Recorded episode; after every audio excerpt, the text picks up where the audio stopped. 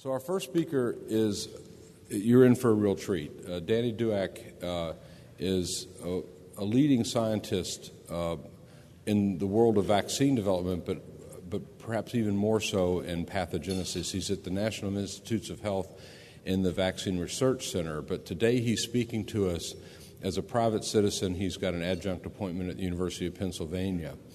Um, Danny uh, has really led the way in looking at the role that inflammation plays in HIV pathogenesis. Uh, a lot of what he's going to tell us today is really beginning to explain, perhaps, uh, why we see such comorbidities we do, even when people have undetectable virus. And what's, what's fascinating and, and really great about his presentation is that he'll take some pretty complex scientific issues but make it uh, understandable uh, for all of us, but also present it in a way that we can take it back to our clinic and actually use it every day as we're thinking about patient care. So, Danny, it's great to have you here.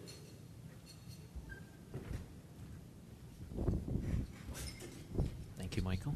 Private citizen. That's good. Thank you very much, Mike. Um, so, yes, I, I should say that as a government employee, I am here today as a private citizen uh, I am, in fact, this is how government employees spend their vacations. We come to Atlanta. And I would like to say that there is one other place where you will hear music like this, and that's Mike Saag's house and his car, because this is his iTunes playlist. Um, so, I'm going to talk about immune activation, HIV persistence, and the cure. Um, I have no relevant financial affiliations to disclose as a government employee, but if any one of you can think of some ways that I can earn some extra cash, then see me afterwards. I'd be grateful. Um, so, the learning objectives. Um, we, oops, hang on a minute. Here we go. Um, the learning objectives, uh, there's three of them. Uh, we are going to attempt to identify the causes of immune activation in HIV disease uh, we're going to discuss the consequences of immune activation uh, in HIV disease. And then we're going to try and understand the interplay between immune activation, HIV latency, and we are going to do this in the context of the cure, functional cure or eradication for HIV infection that you've been hearing a lot about recently.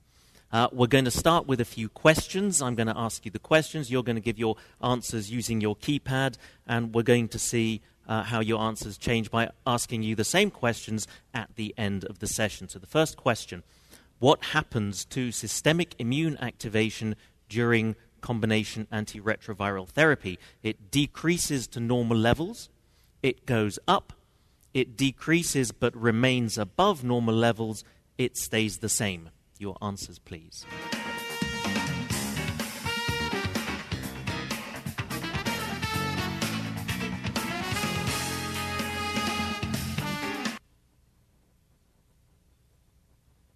Good. You are very, very clever people. I'm beginning to love you already. All right. The next question Which anatomical sites most likely contain the bulk of the HIV reservoir while on antiretroviral therapy? The blood, the brain, the gut, or all the lymphoid tissues?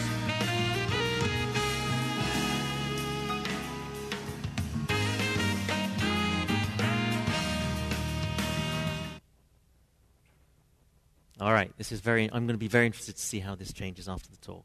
And finally, is there ongoing virus replication on antiretroviral therapy? Yes, no, maybe, only on Sundays.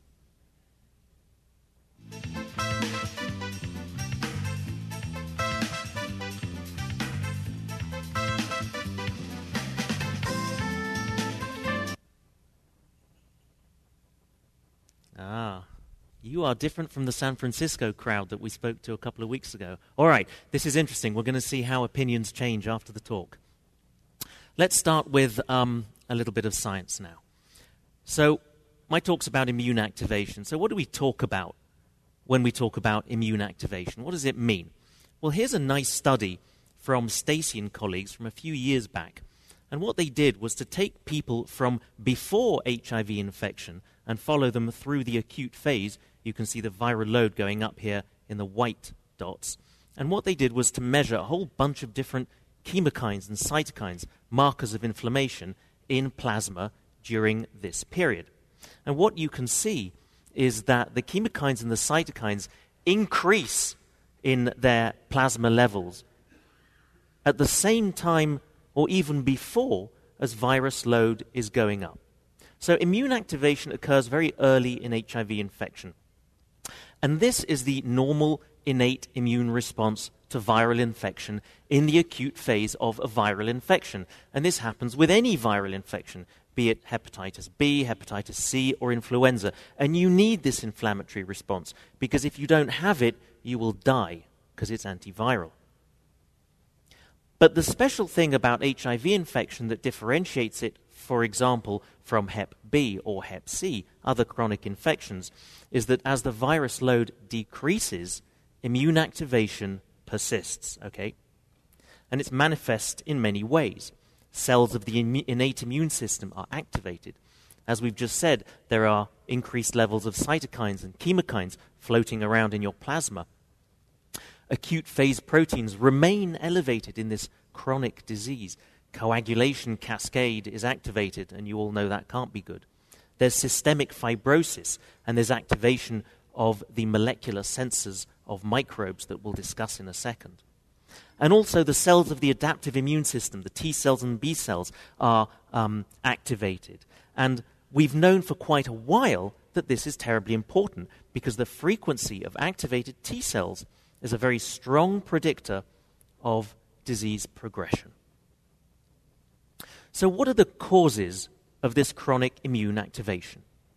Well, first of all, I'd like to make the point that the raised cytokine and chemokine levels are not a cause, they're a consequence of immune activation. All right, that's important to consider that. So, something is making those cytokines and chemokines um, go up. Well, HIV is a virus, so there'll be HIV induced activation of the innate immune system. But I'd like to introduce to you the concept that the virus cannot be responsible for all of the immune activation. When virus load decreases after the acute phase, as we've just said, immune activation will remain elevated. Virus load is a poor predictor of disease progression. In fact, immune activation is a better predictor than virus load measures of immune activation predict this disease progression independently of the virus load. And elite controllers, you're, fam- you're, you're uh, familiar with these, these patients who have uh, virus load that's controlled down to undetectable levels, but they can nevertheless progress, and they have increased activated phenotype T cells. And finally, when virus load is suppressed with antiretroviral therapy, immune activation still persists and predicts disease progression. Now, another thing that may cause chronic immune activation, which has been suggested by Steve Deeks and Peter Hunt recently, and I think they're very right in this, is that, as you know, you are immune compromised when you have HIV infection, and there will be an increased antigen load from intercurrent infections. There'll be bacterial overgrowth. Control of herpes viruses is poor, even on therapy. So, all of this contributes to ongoing immune activation.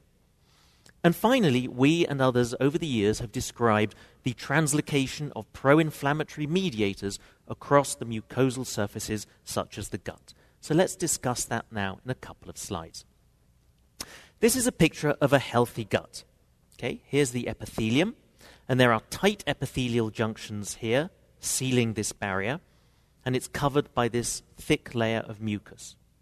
Now, there are lots of antimicrobial peptides that are produced antibodies, and cells, such as T cells, macrophages, and B cells that reside here.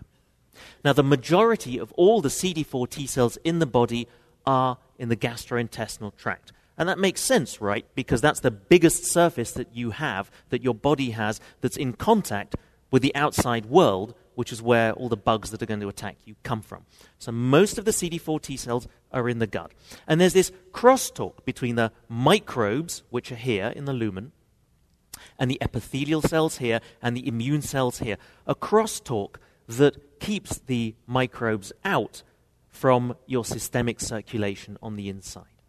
But what happens in HIV infection? Well, right from the beginning of HIV infection, in the acute phase, the first thing that you see is a massive loss of CD4 T cells. All right? So that's where majority of all the CD4 T cells are. So in the acute phase, you will have lost the majority of all the CD4 T cells in the body from the gastrointestinal tract. There is also an enteropathy. you can see here that there's enterocyte apoptosis, punching holes in this epithelial layer. And the result of that is that you have a two to tenfold increase in gut permeability. You end up with a leaky gut. Similar, but actually worse than you get in inflammatory bowel diseases such as Crohn's and ulcerative colitis. The fact that you have a leaky gut allows for the translocation of microbial products. So you hear, see here bits of bacteria and stuff coming across. They enter the systemic circulation, and because they're bacteria, it'll cause systemic immune activation. It's not bacteremia, it's not sepsis, but it's microbial translocation. So let's try and put this all together into what Steve Deeks likes to call my circle picture. We start with HIV. And by the way, this circle picture, it evolves over the years, and I keep adding bits to it. So if anyone has a good idea, come and see me afterwards, and I promise you I'll add your idea to my picture. HIV, it goes to the gut, it infects CD4 T cells, it wipes them out, it causes an enteropathy. That causes microbial translocation, which causes immune activation, and the virus, because it's a virus, also causes immune activation. Now, the immune activation causes proliferation of T cells. Proliferating T cells are target cells for the virus because HIV prefers to infect proliferating activated T cells. So it makes more virus, which adds to the pool of virus. And so you already begin to set up this vicious cycle of infection immune activation. Now, the fact that you're infecting T cells means those T cells are going to die, and you end up with immune deficiency. Now remember, this happens very early in infection. So by week three of infection, you are immune deficient. Okay? It's not when you have AIDS, it's early on. Now, immune activation does some more damage to the immune system. It damages the thymus, so you have a low thymic output. It causes fibrosis of lymphoid tissue, lymph nodes, and the gut lymphoid tissue. And it causes generalized dysfunction of T cells and B cells. And all this immune dysfunction adds to the immune deficiency. And the fact that you are globally immune deficient means that you have poor control of pathogens, such as CMV and other herpes viruses, and many other pathogens that we don't know what they are. But the fact that you can't, you can't, you have trouble controlling these pathogens means that they contribute to the overall immune activation. Finally, another thing immune activation does, which isn't so immunological, but it's systemic, is it causes generalized inflammation. Okay, that was the first slide that we discussed. The inflammation causes tissue damage to your lungs, to your heart, to your vessels, to your kidneys. You know all these conditions because your patients have them. And it causes a coagulopathy. And the result of that, as we've just said, is non AIDS related morbidity and mortality.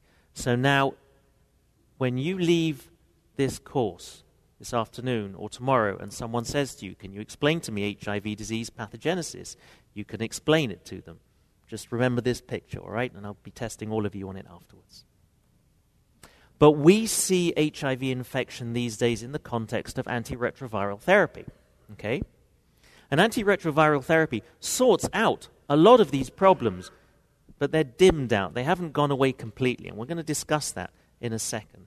Immune activation does a few things. It remains elevated above normal, even though you've decreased it with therapy. It causes the proliferation of CD4 T cells, as we said before. But in this context, this is good because it's adding to the pool of CD4 T cells, so that's some immune reconstitution that you're getting, okay? But you've still got immune reconstitution, and what it does is to cause ongoing inflammation and tissue damage and non AIDS morbidity and mortality that uh, some of the other speakers later today will speak about. And so we can see this here. This is a measure of immune activation, activated phenotype CD8 T cells. And we're looking at HIV positive untreated, fully suppressed with antiretroviral therapy, and HIV uninfected people. And what you can see is that T cell activation declines during long term antiretroviral therapy, but remains elevated even after many years of virus suppression. So you fix a lot of things with antiretroviral therapy, but you don't fix it completely back to normal, healthy levels. And we know it's bad for you. What we're looking at here is the frequency of activated CD8 T cells in blood, so that's immune activation, and immune reconstitution on therapy. And there is reduced CD4 T cell recovery, which is associated with increased immune activation. Okay, so it's not good for you. And this is a lovely slide that Peter Hunt put together um, last year at CROI, and he showed it again, and it's evolving um, this year. He looked at markers of inflammation and gastrointestinal function, dysfunction, sorry, uh, in terms of predicting morbidity and mortality. For example, look at this molecule here that you can measure in plasma, I-FABP, which is intestinal fatty acid binding protein. And it's a marker of the health of the gastrointestinal tract that you can measure in plasma. And that's an eightfold odds ratio risk of mortality. That's quite amazing.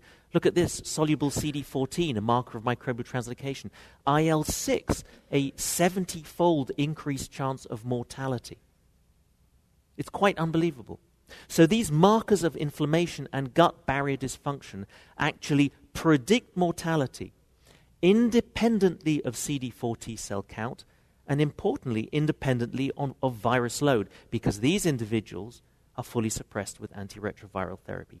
So, inflammation and the causes of inflammation are absolutely critical in the context of antiretroviral therapy. So, any of you who are familiar with Star Wars, I'm sure quite a few of you are, especially if you have children like I do. This is my nine year old son' favorite slide. Um, know that there is a light side and a dark side to everything, even me. So, immune activation fulfills those criteria as well Obi Wan Kenobi and the young Anakin Skywalker. The good side of immune activation, remember the first slide? Innate immune responses antiviral innate immune responses. That's what inflammation does normally, and it's good for you because if you didn't have it, the virus itself would replicate and kill you. And immune activation also causes proliferation of CD4 T cells, so it helps to restore those depleted pools when you put people on therapy. But what happens when immune activation turns to the dark side? Well, CD4 T cell replication generates target cells for the virus, and you get HIV replication as a result of that.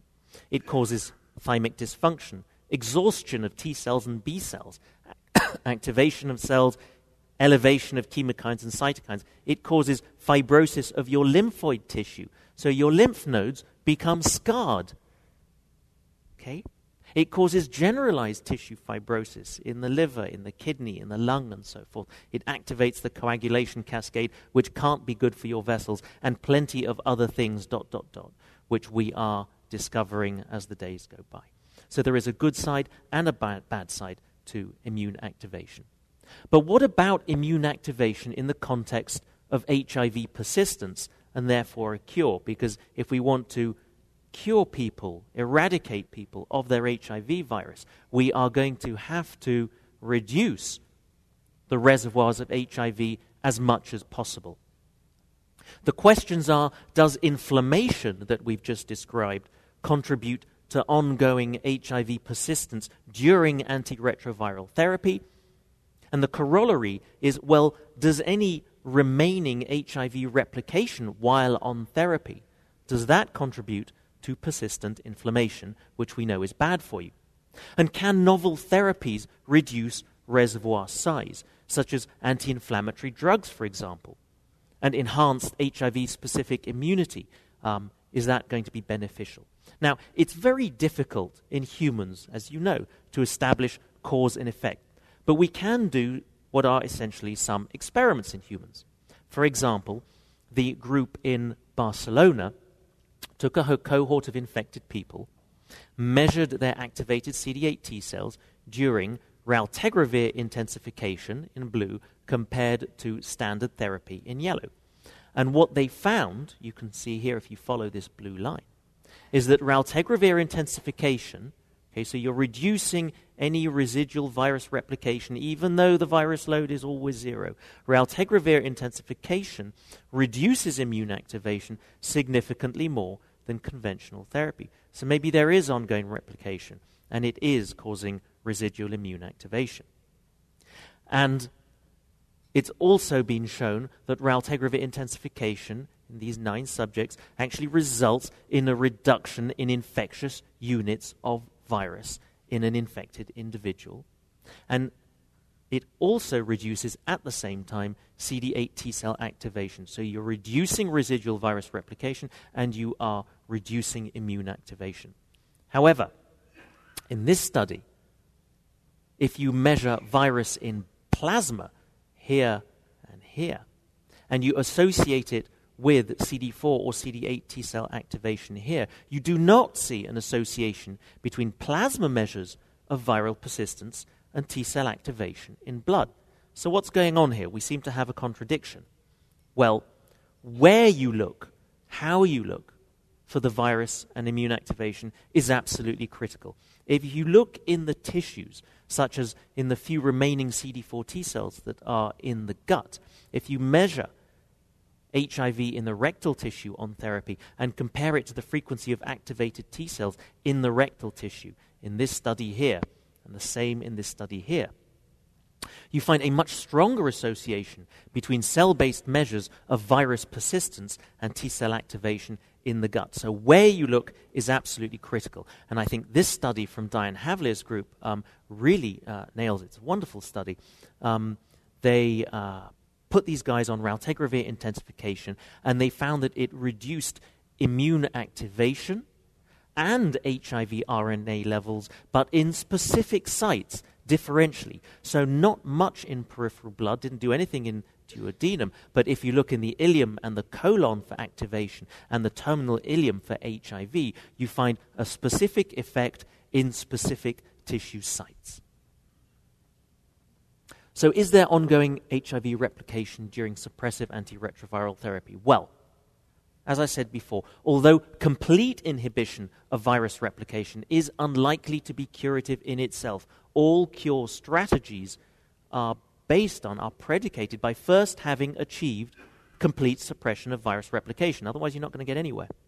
Now, there is a ton of evidence against ongoing HIV replication on antiretroviral therapy. But I think there is increasing evidence because of how we measure the virus and where we measure the virus that in some individuals with viral loads of zero in the plasma, increasing evidence in favor of ongoing replication. And the evidence is that it is associated with ongoing immune activation. And what I've said is that the source of the sample is key. Do you look in the blood or do you look in the tissues? Because if you're going to be looking in the blood and you don't detect any virus, you'll say, fine. The therapy is working absolutely perfect. We've completely suppressed virus replication. But if you were to look in the rectum or the terminal ileum or a lymph node, you might see ongoing replication. And the assay that's used to measure the virus is critical. You know about the Berlin patient, Timothy Brown, and you know about the baby who was cured, uh, that was um, described at CROI. We can say that those people are cured because we looked for virus with incredibly powerful tools in tissues. And, and unless you do that, then you are not going to be able to make a comment on curing people of, of virus that they are harboring. So, final piece of data the Visconti cohort. Uh, that was described at CROI as well this year. Very interesting um, with respect to activation, immune activation, and their reservoir. This was 14 subjects who started therapy very early after infection. They remained on combination antiretroviral therapy for many, many years, and then therapy was stopped. Um, and you can see here virus load in PBMCs. So, this is cell associated virus in people during acute infection, chronic infection, and treated and elite controllers here with very low virus load. Now, the Visconti patients, the post treatment controllers, did not rebound when combination ART was stopped. And like elite controllers, they had low cell associated HIV DNA. But remember, elite controllers can progress. What was special about the Visconti cohort was that when they were taken off therapy and this very low cell associated viral load was measured, it was also found that they had extremely low T cell activation. So that perhaps is a cure, is a, is a clue to tie in ongoing immune activation and ongoing reservoir uh, in cells of virus. So we'll move on to slide 28 now. Immune activation and HIV persistence. How can we put this together? What mechanisms can associate immune activation with HIV persistence? But more importantly, and with relevance to, uh, to yourselves, how may these associations direct therapeutic interventions to make people better, even when they're on therapy, and potentially to cure them? So we left it here. Remember, we had all this badness caused by the virus, which is suppressed, but it doesn't all go away, and we've got ongoing immune activation. So, some bad things that immune activation can do it causes the proliferation of cells right? And if one of those cells that it's going to cause to proliferate contains a virus, even though that virus might be resting, from having one infected cell, you now have two infected cells, all right? Even if you're not producing virus. So immune activation will maintain the reservoir even if no virus is being produced, but it may also cause production of virus. So you can have de novo infection even during therapy. So let's take immune activation and let's put it to the center of our picture and see what it does. It causes low thymic output. It causes fibrosis of lymphoid tissue. It causes poor immune reconstitution, poor CD4 T cell renewal. It causes dysfunction of T cells and B cells, so you are still immune compromised, and it causes mucosal damage. These are all the immunological things that immune activation does. That results in poor pathogen control and microbial translocation of these products into the systemic circulation, which causes more immune activation. So you've set up that cycle there. We've just discussed that immune activation also has effects on the virus. It causes the generation of target cells for the virus to infect.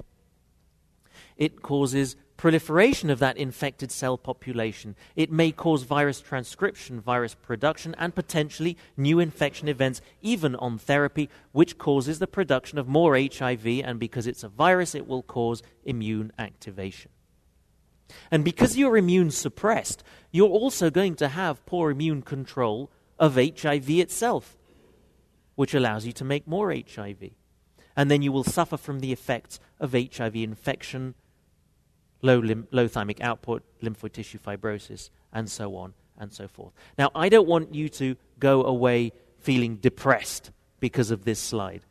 Okay, this, this paints the picture, but it's important because by understanding pathogenesis, it points to where we can intervene therapeutically. Okay, each one of these phrases here, each one of these arrows here each point along these arrows here, we can intervene therapeutically, and we're doing it right now. Here is a list of therapeutic interventions that are in studies, in development, and in people's heads, such as anti infective therapy. Well, if we think CMV is causing immune activation, let's treat people for CMV with ganciclovir.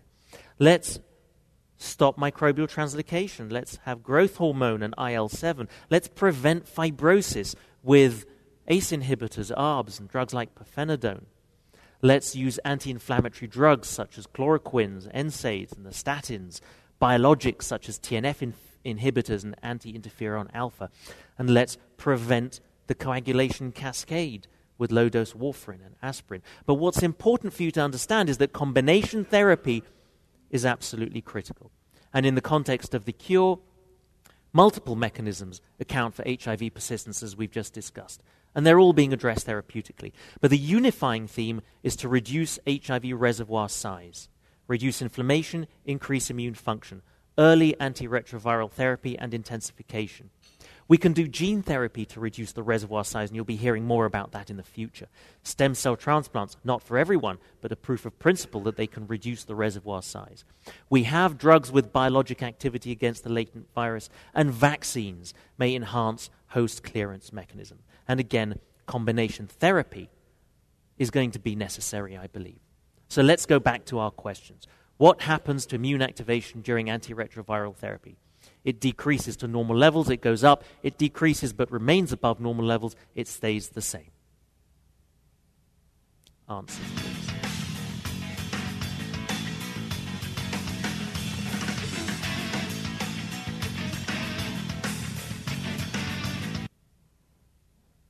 Great. You beat San Francisco. It decreases to above normal levels. So it does decrease, but it always stays above normal, and that level of immune activation predicts morbidity and mortality from non AIDS uh, causes. Okay, which anatomical site most likely contains the bulk of HIV reservoir on antiretroviral therapy? Blood, brain, gut, or all the lymphoid tissues?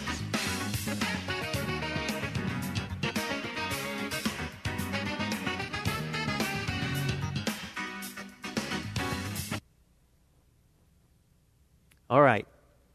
I'm going to have to change my talk because everyone puts the gut at the end. It's actually all lymphoid tissues because the blood and the brain and the gut are all lymphoid tissues. So don't forget about the lymph nodes and the spleen and the lung and everywhere else. It's everywhere.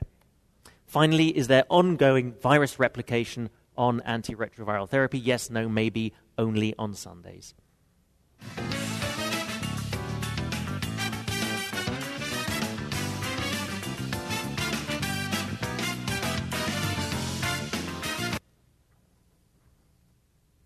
Good answer. I think there is, but I also think all of those answers are right. In some people, it might be only on Sundays. I think there's a lot of variability. Um, I'd like to thank all my collaborators, the people who fund us, and all of you for listening. Thank you very much.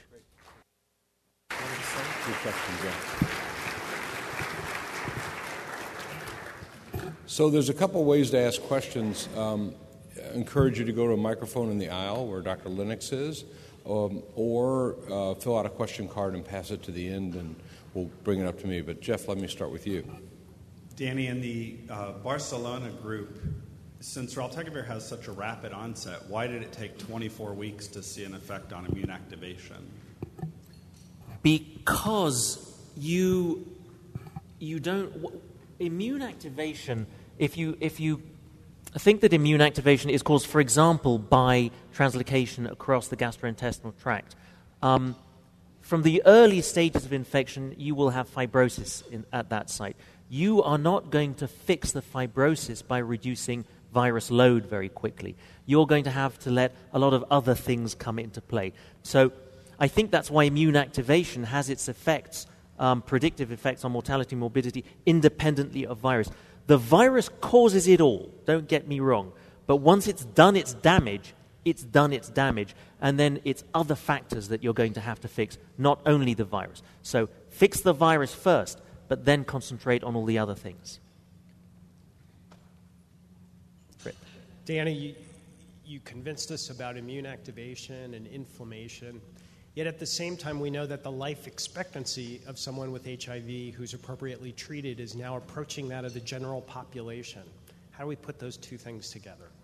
Well, a- approaching that, um, I think, are the key words, and it's, it's not that of the general population. And as our drugs get better and we start people on therapy earlier, then I think it will approach the general population more and more. I don't think it'll ever reach it unless we address ongoing problems such as inflammation.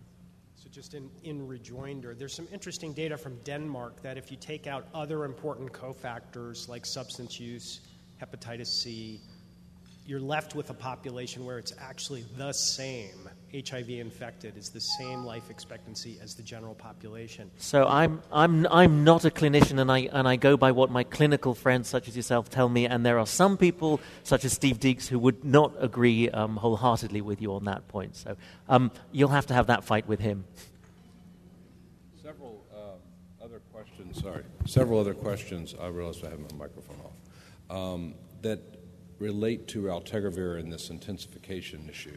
So, first off, you show that the circles increase and that that's an implication that there might be ongoing replication. But there was a recent study out of uh, somewhere, I forget where, where they used IL 7 to stimulate uh, uh, memory cell uh, development and then also gave raltegravir and maraviroc. And they did not show any uh, change in the uh, size of the reservoir. And one of the possible reasons some people postulated is because there's ongoing replication that wasn't stopped even with raltegravir and maraviroc. I, I don't personally believe that, but what, what would your comment? I, I, do believe that there's um, ongoing uh, replication. I think there are potentially problems with drug penetration to tissues such as lymph, lymph nodes, and data will come out um, uh, during the next year from Tim Schacker's lab. Uh, he's talked about it. Um, uh, I think IL 7 is also problematic because IL 7 activates the LTR of HIV, number one, so it will cause um, uh, production of more virus.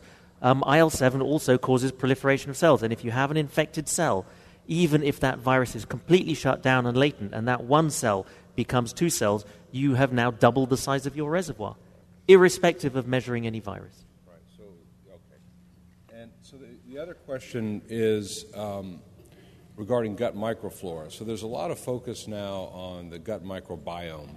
And so this question is uh, if you improve the gut microflora, would that help reduce the leakiness of the gut? Yes. Um, and there are some preliminary data from Jason, Jason Brenchley's lab.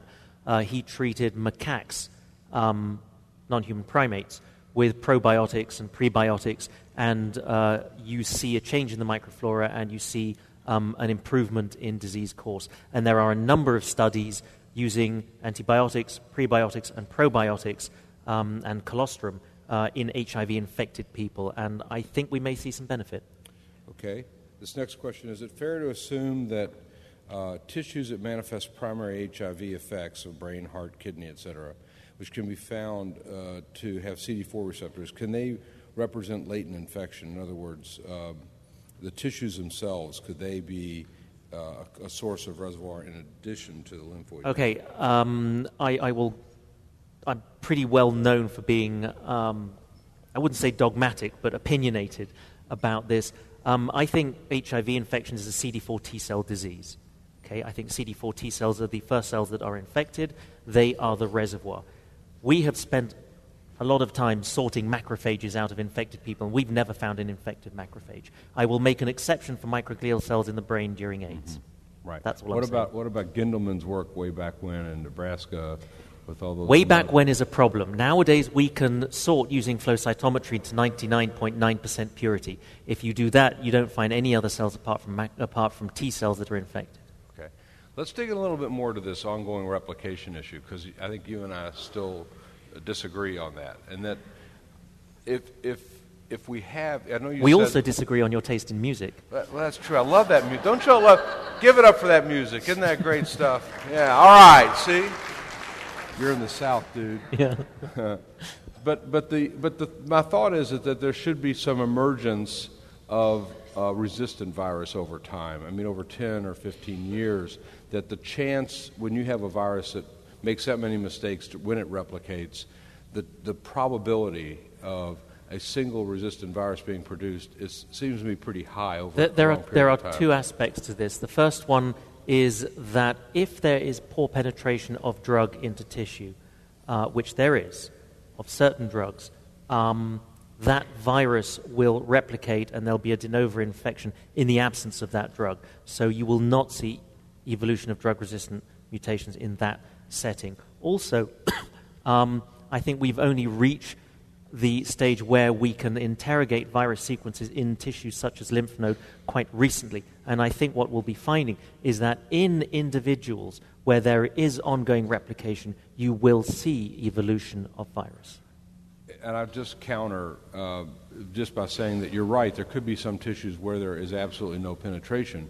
But you could also see that there could be some tissues where there is partial penetration Yes. and levels are kind of low, which is a perfect recipe for emergence of a resistant variant.